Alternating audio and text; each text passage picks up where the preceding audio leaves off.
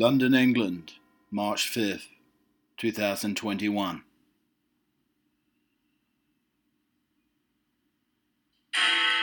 The Queen is not amused. Bread was delivered without crust, so they couldn't be cut off. Prince Andrew has taken up Bikram yoga. It's getting hot in the kitchen. Princess Eugenie gets a new hat. Fergie looking for Butler to suck toes in history repeating revelation. Peter Phillips has deep heat sprayed in his jockstrap. Prince Charles is talking to artificial intelligent plants. Hollywood has decided that British royal teeth are the new wheatgrass shot. Meghan bullied courtiers for introducing Twinkies to the palace. Camilla is riding in the Grand National. William and Kate caught cheating in Norfolk pumpkin growing competition. Meghan wears Wallis Simpson's dress, dentures complete with mothballs and ruby insert. Harry takes up skateboarding, complete with hoodie, board shorts, and knee pads.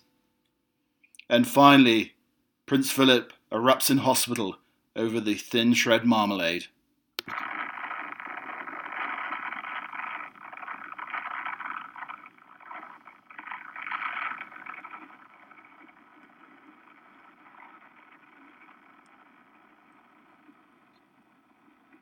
and the toast wasn't even double buttered. Oh dear. So, hello, it's Chappie.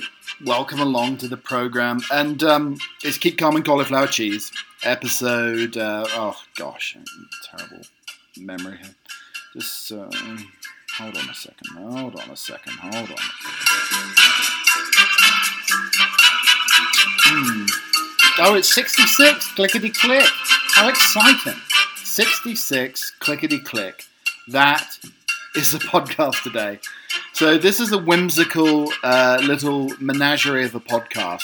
Uh, lots of dog stories, lots of butler stories, lots of cheek and general naughtiness. I have to say, though, it was freezing last night. Freezing rain and then snow here in Colorado. And um, I, am double layered. I have the uh, I have the tartan or plaid pajamas under the uh, under the trouser today. And you know what? The boys in the barracks are getting a little hot. So I'm going to have to take off the trouser and I'm going to perform for you today in just a tartan pajama. So here we go. Let's, oh gosh. Excuse me a minute. So this uh, this belt was made by Neanderthals, and um, the, the holes were pierced uh, by uh, by mammoth tusks. So so let, let, me just ease these off here. Oh, I'm getting all wrapped around here. Oh dear gosh. There, here we go. The the microphone lead is wrapped around my leg here. All right. So all right. So just excuse me a second whilst I uh, remove the uh, pantaloons. Oh, the slippers are getting in the way as well. All right. Okay. I'm much more comfortable now. Much, much, much, much more comfortable. So here we are again, a Friday in our lives, ladies and mantelpieces. And uh, some of the things that we may or may not be talking about uh, today, and, and there's a lot to talk about, really a lot. I mean, a whole bundle of things to talk about. We, we never even discussed um, we never even discussed the reintroduction of zits to a Pinocchio nose. My uh, my Pinocchio nose. Um, we never talked about baby playpens for recovering corgis. Uh, how about the femme fatale ladybug that appeared in my dreams? Also, uh, a rather strange question that a, a doctor asked me uh, the other day when I went to have a little butler checkup just to make sure that uh, everything was crisp and ironed and uh, you know none of the, none of the pipes are rusting. You know, it's a pretty old uh, English house here, so things do get a little bit rusty and uh, a little uh, uh, you know need to, you know the pipes need to be flushed out a little bit here. Um, so um, also I saw something rather wonderful for a Friday morning emanating from somebody's garden. I feel very manly today. I, I want for once, maybe in 43, nearly 44 years, I um, I did I did something manly. I, I, I opened up a toolbox, and I'll be uh, talking about that later. Also, uh, Dick Golf. Uh, oh no, sorry, disc golf. Um, my sort of hatred of it, And uh, one of the things that we may be able to do to uh, to re- recover some ground, get our parks back from these uh, dick golfers, disc golfers. I'm sorry. The breakfast beard, um, also good cop, bad cop when it comes to calling up uh, cable companies. The urine sample dance, uh, pickled onion breath, uh, Weiss, a certain type of fly spray doesn't work, and anything pickle. Why why do a lot of Americans not like the pickle? Why do they like the jars of pickles that we, we love here? Uh, the obsession with burgers. We never even talked about that. Uh, the smell of cream celery soup um, after uh, after a certain medical appointment. I mean, there's so much to talk about here. Could humans live on Mars? Why the architecture of polar bases holds the key. Uh, park your permission uh, and pessimism and chat to a dog walker. Uh, NASA dares codebreakers with hidden message on a parachute on Mars rover. Uh, fell overboard survived 16 hours in the sea clinging to a buoy. It's like a Norfolk buoy. You got a late buoy? It's actually a boy, a buoy. Um, anyway, uh, Chinese laugh at $64 potty sales in the US. And uh, a warmer world lets Russian ships cross the Arctic as well. Dubai chefs curry favour with a £194 edible gold biryani. Oh my gosh, how are we going to survive? There's so much to talk about. Can we can we pack it all in today? It really is. It is packed to the ceiling here, and even up to the rafters. You know, some raucous, raucous material on today's uh, highly esteemed Keep Calm and Cauliflower Cheese podcast. And I'm much more comfortable now. I'm glad. The barracks and the boys in are very free to roam, and uh, we'll be roaming and rollicking over the course of the next hour or so.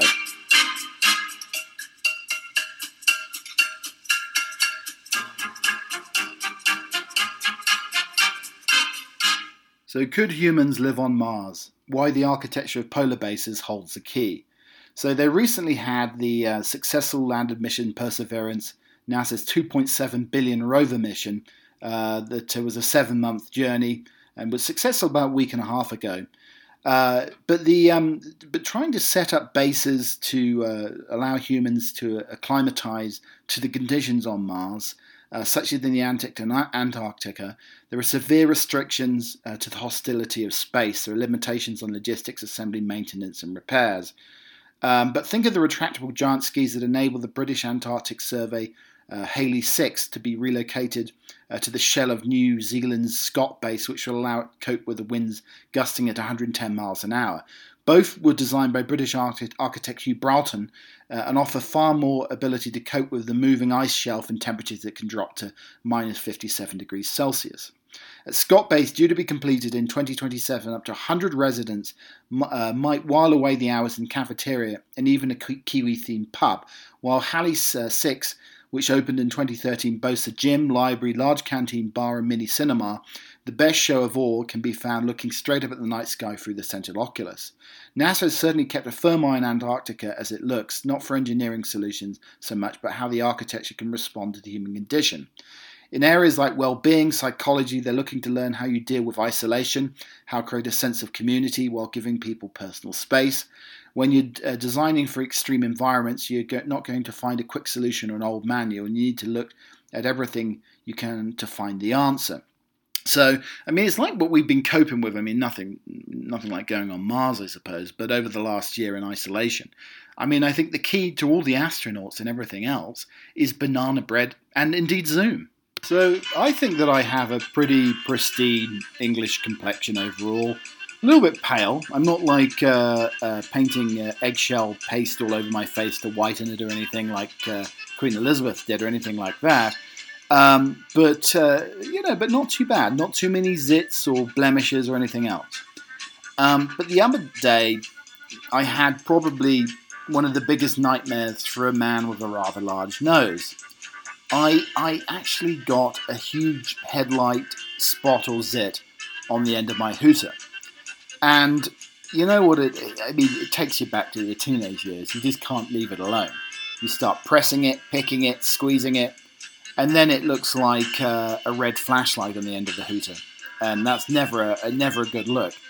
But I'm wondering why all of a sudden, out of the blue, after many years of no spots or zits, I start getting the uh, the spot or zit on the end of the on, on the end of the nose. I mean, the, the, the problem is a man with a large nose. If you have like a headlight on the end of it, people are forever looking at it. Now, I always think I'm people are forever looking at my nose. It's like Steve Martin in Roxanne Cyrano de Bergerac remake or Jimmy Durante or something. I always feel that people are looking at my my honker, you know, and, and, and with a spot on the end of it, it draws more of an attention to it.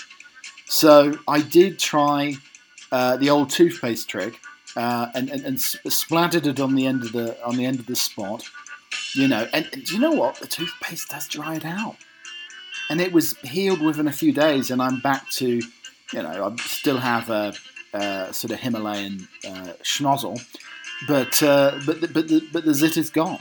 But what you know? Why after so many years, uh, you know, 43 years old, all of a sudden, I get you know, it's like a mystery. It's like a mystery to the universe. It's like Sasquatch appearing in the uh, Gobi Desert or something. Why, you know, in terms of the again, the size of my nose is probably the size of the Gobi Desert. So why does you know why all of a sudden does the Sasquatch zit appear on the end of my Gobi Desert? I don't know. I mean, it, it, it's, it's odd that it, it would suddenly reappear and reinvent itself onto my 43 year old snoz. But these are some of the mysteries of the universe. It's some of the unexplained. We'll probably be on William Shatner's show. The mystery of uh, zit on the end of a butler's nose after 44 years. How mysterious the unexplained. So there's a lovely article in the Times, uh, Emma Duncan, uh, about parkour pessimism and chat to a dog order. British people, the data shows, walk their dogs more than French, Germans, Americans, or Australians. A Belgian anthropologist discussed this uh, with, uh, with Emma recently, through the explanation lay partly to our own reticence of talking to dog walkers and people in the park. Britons, he said, were uh, both sociable and shy. They liked meeting new people, but found talking to strangers embarrassing. Dogs gave them excuse to do so. This I realise is profoundly true of me, this is what Emma says. I love the brief burst of sympathy or humour, at a party or work meeting, the brief glimpse into the life of a stranger, this is one of the things I missed during lockdown. Now that the temperature's picked up, my dog walking pace has slowed, and I'm getting my fix of strangers once more. I wander around South London Park scanning for young, playful dogs. Sounds a little bit like, you know, a dating site, maybe Grindr or Tinder. Um, the uh, eight month Rus- uh, Jack Russell cross mongrel, in other words, to frolic with. When I spot a promising target, I move in, watch Basil's charm work its infallible magic on the dog. If the owner seems friendly, try some subtle conversational foray. That's a nice dog you've got. What a fluffy tail. Where do you go and get the dog's mane cut? Maybe dog's owners are a particularly fine class of human, uh, or, or maybe random humanity is nicer than one thinks. But I haven't met a dud yet, and I've spoken to a wider range of people than I would in these mythical normal times which you speak of. My recent haul includes a violinist from Tyneside, a management consultant from Massachusetts, a solicitor from Kent, and a sales manager from Barcelona. Uh, I come from uh, I come away from each of these conversations with an oddly elated feeling that brings to mind a passage from a 30-minute monologue in Tom Stoppard's play Jumpers. Um, I tell you that now and again, not necessarily in the contemplation of rainbows or newborn babies, nor the extremities of pain or joy, but more probably ambushed by some quite trivial moment, seeing the exchange of signals between two long distance lorry drivers in the black sheet of a god awful night on the old A1. Then it seems dip flash, dip flash of headlights that seems to affirm the common ground that is not only animal, is not long distance lorry driving. Then I tell you I know. Stop also talking about God. I wouldn't go that far, but I couldn't possibly. Being British, there is something deeply life affirming about the communion of strangers in a park as they watch their dogs. But as I said like a few weeks ago, I mean, I I think with people with masks on, they're, they're more readily available to start waving at you. When you don't know who the bugger is, then they're very welcome to like sort of waving at you. But there's masks, sunglasses. I mean, they look like Mr. Invisible, Mrs. Invisible, and you don't know who they are. It may be somebody that you would avoid in normal times, but you just don't know they are. So you do put the, you know, the customary charitable wave and uh, little salute up in the air. Um, you know, when somebody walks past you and you don't really know who they are, but you're trying to be neighbourly, and uh, we, we, you know, we would have this sort of communion Dunkirk spirit, this type of thing going on. Um, but you know, I think uh, that's the whole thing. When it comes to chit chatting, and the uh, British are very good at that. The uh, the dog is a sort of eternal icebreaker.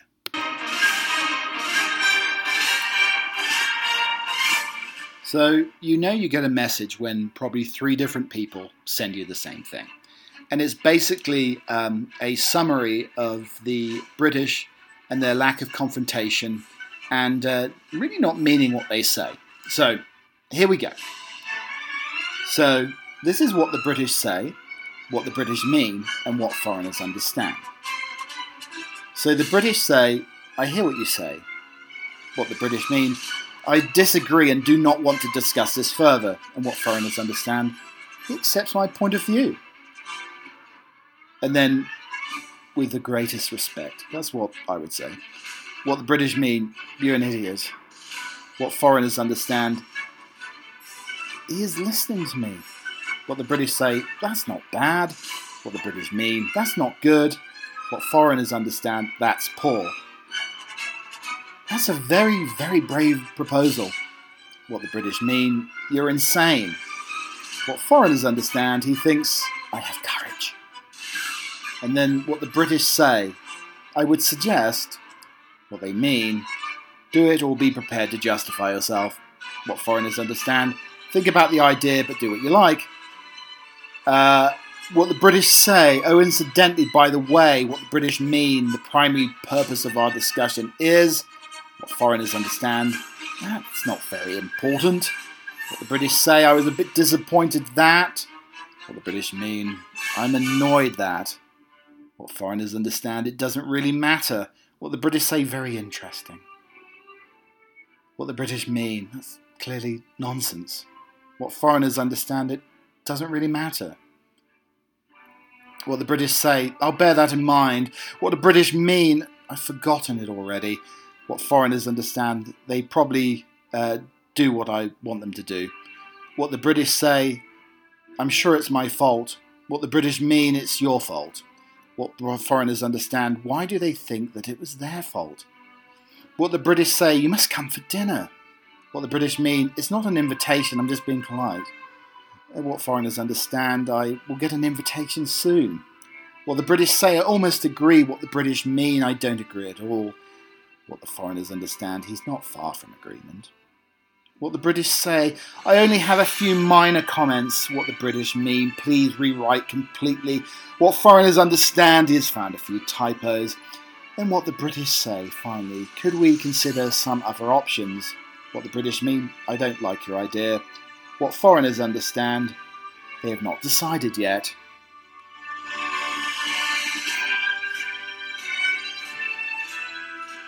I mean, we're speaking the same language, but for some reason, that little pond called the Atlantic Ocean in between seems to dilute and completely change the, uh, you know, the idea of what we're trying to say.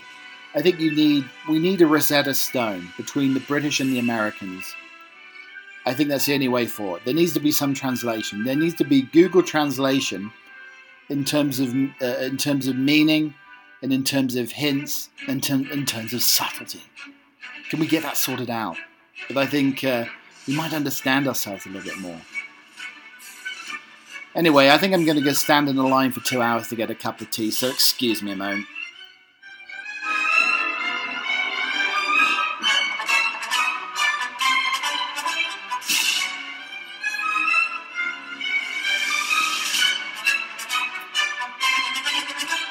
Okay, time for another fireside butler ghost tale, and we're still in Oxford.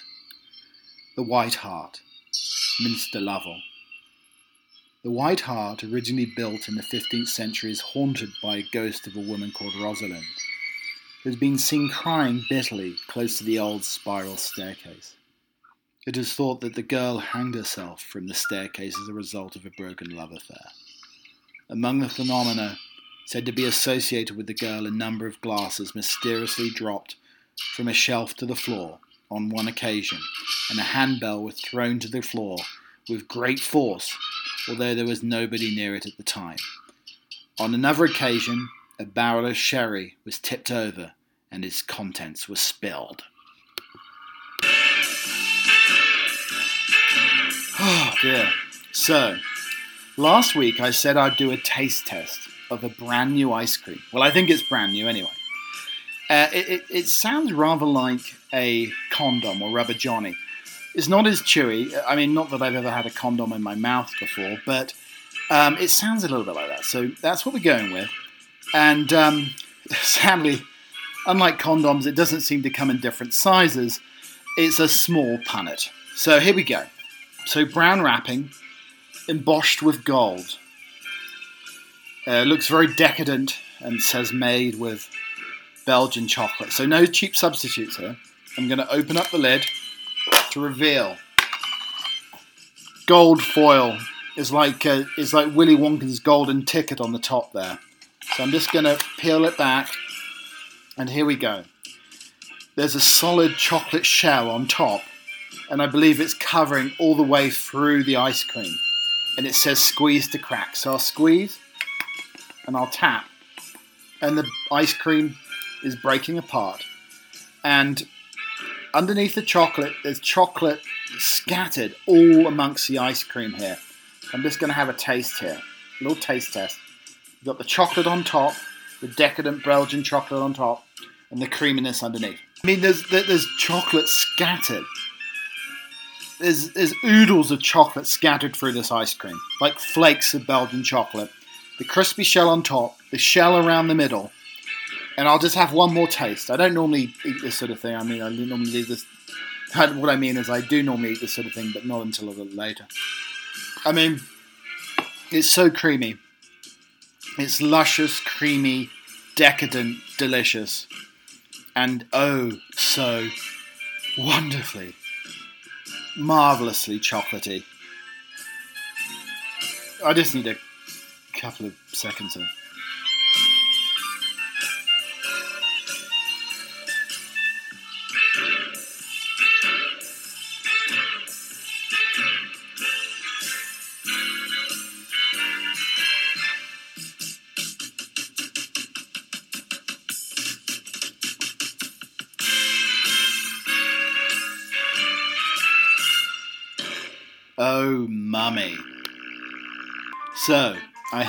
A duo with Dr. Tails from the week. So, uh, went to get a checkup, as I said, to, you know, make sure the pipes weren't rusty, uh, that, uh, the, the drapes were still neat and ironed and pressed and uh, resplendent. Um, the uh, bow tie was straight, not crooked. All of these things needed to be checked out. And uh, anyway, so I, I, I turn up and um, you know, series of different tests here and um, blood tests and stuff. And they said, well, you need to do a urine test. Well, you know, I can only normally urinate into a bottle after a gin and tonic, and they didn't have uh, they didn't have a Hendrick's and tonic. So uh, I mean, I thought I'd have to douse myself with an ocean level of water to be able to perform, um, which you know I did uh, well, just about, you know, and you're doing the little, uh, you're doing the little wee wee dance sort of thing, you know, that looks like some sort of uh, very fast St Patrick's Day jig, and um, yeah, so I, I, I, I needed to go. I had the urine cup here. I didn't know where the bathroom was, so there was no bathroom in the uh, in the facility of the clinic. But they said just cross over there, you know, uh, to the left of that office over there. So the bathroom over there. So that's what I did. I, I, I scampered across, gargled across uh, to to the bathroom, you know, and I, I, filled up the cup to a healthy amount, and then I realised I'm holding a pretty large urine cup, and I had to go past uh, office professionals whilst holding a uh, a sort of urine cup, and um, I, I did the sort of embarrassed sort of urine cup dance. Uh, and I didn't really know where to. I mean, I didn't want to hold it, so I, I, I sort of tucked it in my back pocket and pulled the uh, pulled the, the fisherman's sweater over the bottom to cover the urine pot. But I was thinking as I was like uh, very gingerly walking back uh, that um, you know, what happens if the top comes off and I'm all of a sudden covered in my own urine whilst walking past some uh, professionals here in Colorado going about their daily work business? And it was, I have to say, it's quite perturbing to me uh, that this may uh, may indeed happen. But I was walking back very slowly with my uh, bottom cheeks clenched together, so you know the back pocket doesn't move to allow the urine bottle to fall onto the floor and shatter to a million pieces with my urine all over the floor. And you know what? I manfully, I manfully did it. I succeeded and got the urine sample to the nurse without any embarrassment. I don't think anybody knew that I was carrying a urine sample in my back pocket. So, the second part of my doctor tale. The tale of a butler at a doctor's. It sounds like a joke, like an Englishman, Irishman, Scotsman, but it's a butler talking to a doctor. And um, she said, uh, uh, Monsieur Trapper, can you uh, please uh, get naked? Well, not in those words, but take your clothes off. I need to examine the crown jewels, make sure that uh, the sapphires are still there, and the diamonds and the rubies still at the, the, the head, in the headstone there. Anyway, so I, uh, I, I, you know, I got removed all all clothes, you know, and um, you know, the doctor was making pleasant chat. No questions about my travels or where I'd come from originally or anything else. Yeah, so I finally took, you know, the tidy whities came off, and there I was standing in the all together, in the all together, and um, she wasn't looking into my eyes when she said this, but uh, she said, "Oh, uh, oh, you're, you're, you're British, are you?"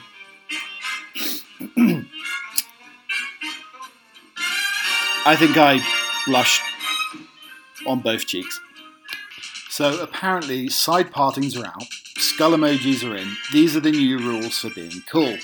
Uh, bad news. Even though you've only just got the hang of emojis because you desperately want to look cool for the millennials, the rules have suddenly changed. Because Generation Z are the hip new kids in town and they're busy setting fire to everything the millennials held dear, one of the biggest trends on TikTok, along with dances, challenges, and sea shanties, and posting obnoxious recipes of the sort of unbearably twee food that you'd expect teddy bears to eat, is millennial bashing. For instance, many users want to know that the cry laughing emoji is now deeply uncool, of age. I stopped using it a while ago because I saw older people using it, like my mum, my older siblings, and just older people in general. General, a 21 year old told CNN. Use the skull emoji. Apparently, this is what Gen Z use instead of the crying emoji. These, those ancient millennials just laugh so much that it makes them weep, but Gen Z, they literally laugh out until their skin peels away from the skull and they die. Uh, you have to shut up about Harry Potter. Sure, there were books that you got through your childhood, but to the young, the Harry Potter books are now set in unacceptably twee fairy tales written by somebody who might as well be Hitler.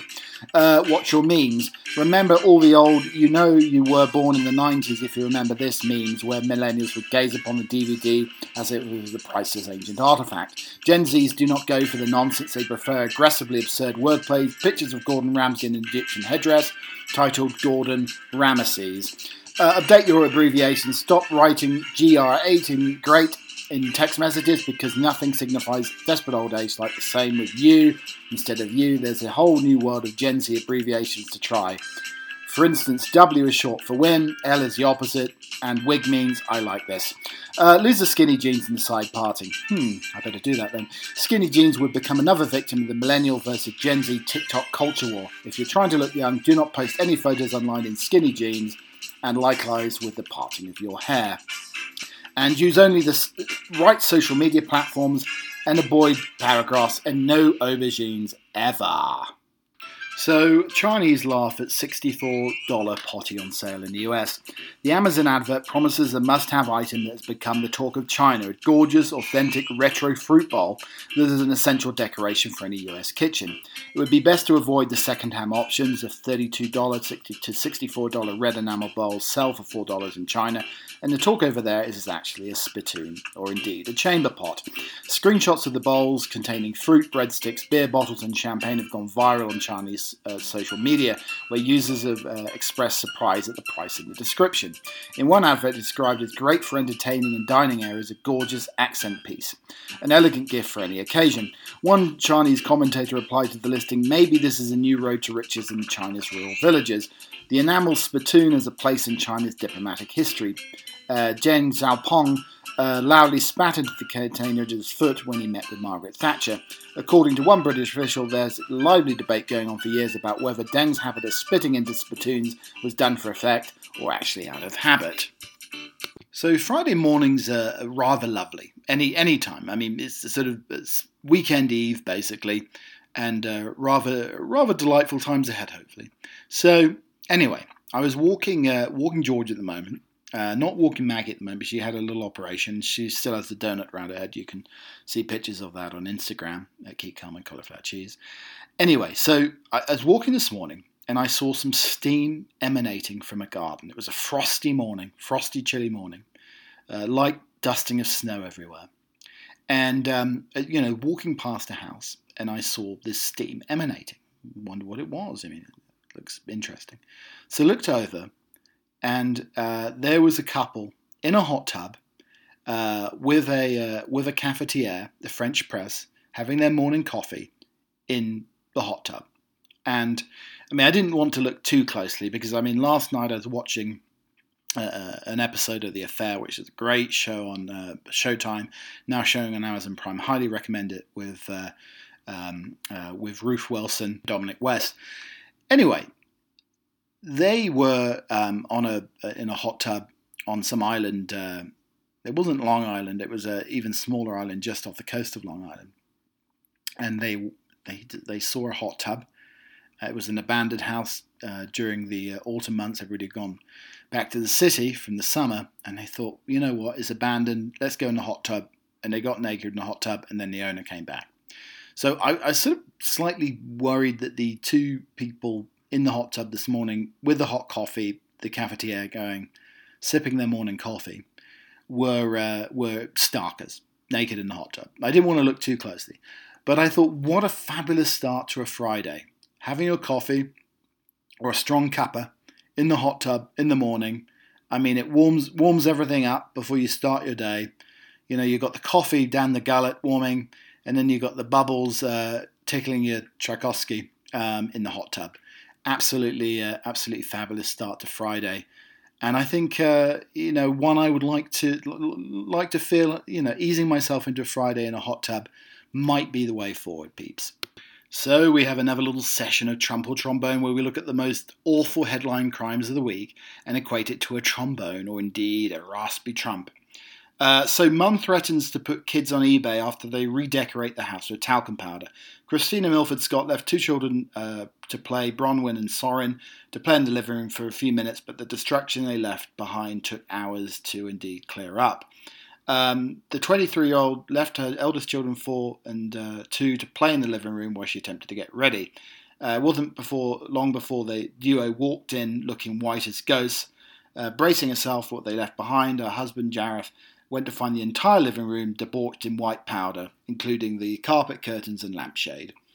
Um, I mean, well, it would help with sweaty feet, I guess. Um, but the whole white powder episode looks like an episode of Narcos. Uh, I once knew a rugby player who powdered the jockstrap to avoid Betty Swallocks and loved to fart with the powder explosions, but that's a whole different story and the man who proposed to his girlfriend at his best friend's wedding has been called off for wrecking the big day. Uh, Leven Ben from Sydney got married to his wife Catherine on November the 15th last year. In a bid to make the day memorable, groom Lavin uh, planned for his best friend to pop the question to his own girlfriend during the reception. But the newlyweds were forced to defend their decision after receiving hate on the video that posted uh, the romantic moment online. The video taken by a wedding guest sees bride Catherine uh, pre- uh, preparing to throw the bouquet uh, behind her, as the old tradition says. Whoever catches the bouquet is supposedly uh, next to walk down the aisle, but instead she walks straight over to her best friend, hands her the flowers, and spins around to show her boyfriend down on one knee with a ring in his hand. I mean, this guy who decided to propose to his own girlfriend on the same day of the wedding of his friends obviously has rocks for brains. I mean, what happened if the rock he was giving his uh, his new fiance was bigger than the rock uh, that, uh, that the that the bride had on her day? I mean, it could absolutely cause a civil war. Um, I mean, he should have immediately been cut off from the open bar at that time and bought all drinks for the rest of the wedding party. And a lucky woman finds lump of whale vomit worth £185,000 whilst walking on the beach. Poor Niamrin stumbled upon the unusual mass in Nakhon Si Thammarat province in Thailand and decided she would drag it back to her home half a kilometre away before realising it was valuable ambergris. A lucky woman found the huge lump believed to be expensive whale vomit washed up near her beach house. She was walking along the beach after a rainstorm when she noticed a strange mass. She walked up closer to the substance to have a look at it and found it had a very fishy smell. Thinking it could be something she could sell, the 49 year old dragged it back to her house, which was around 50 metres away from the beach. The oval shaped lump weighed 7, 7 kilograms and was about 12 inches wide and 24 inches long. Based on the previous sale prices, the weight would give the vomit, also known as ambergris, an estimated value of £186,000 500. Whales could make themselves rich by inducing themselves to vomit. Would you get a whale drunk to use it for its vomit? I mean, literally, it could be pennies from heaven. Maybe Job had an Old Testament perfumery and he infiltrated a whale's stomach to start biblical brute. So, Dubai chefs curry favour with £194 edible gold biryani. An Indian restaurant in Dubai claims to have created the world's most expensive biryani by topping it with 23 carat edible gold leaf. The Bombay Borough has created a glittering version of the rice dish that costs a thousand dirhams and is served on a great platter carried by two waiters. Godi Shadazi, the restaurant's floor manager, said the dish involved four types of saffron infused rice, a mixed grill including kofta kebabs, lamb chops, and roast chicken. On top, we put more than 20 pieces of real gold leaf for a truly luxurious finish. The standard biryani main meal costs up to £16, uh, $20, uh, and which is close to several five-star hotels at Nad Al Shaiba racecourse at the centre of Dubai. However, the raw gold biryani, which takes 45 minutes to prepare, must be ordered in advance. The gold foil, which is sourced by the local supplier, can be eaten with sauces or without. I mean, this is almost like going back to that whole wedding situation where the the uh, groom. Uh, the groom and the bride had the wedding, and then their best friend proposed as well. I'm just wondering if you could fish out the gold leaf and sort of uh, form it into a ring. You know the I don't know if you know about the uh, the cat poop uh, that basically a cat eats coffee. Um, I don't know if this is in the Far East.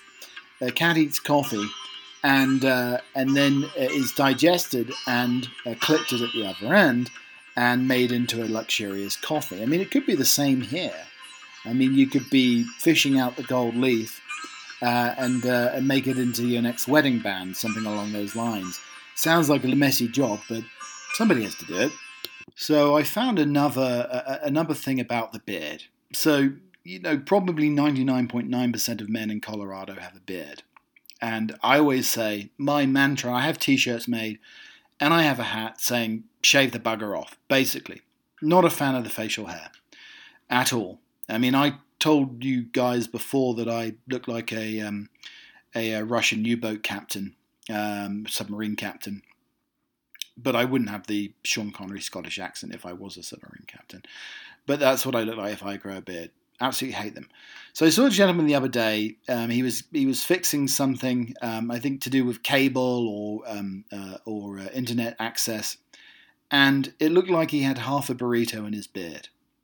I mean, do these guys wait and hold on to that piece of burrito and like suck it off like a little bit of chili and egg later in the day?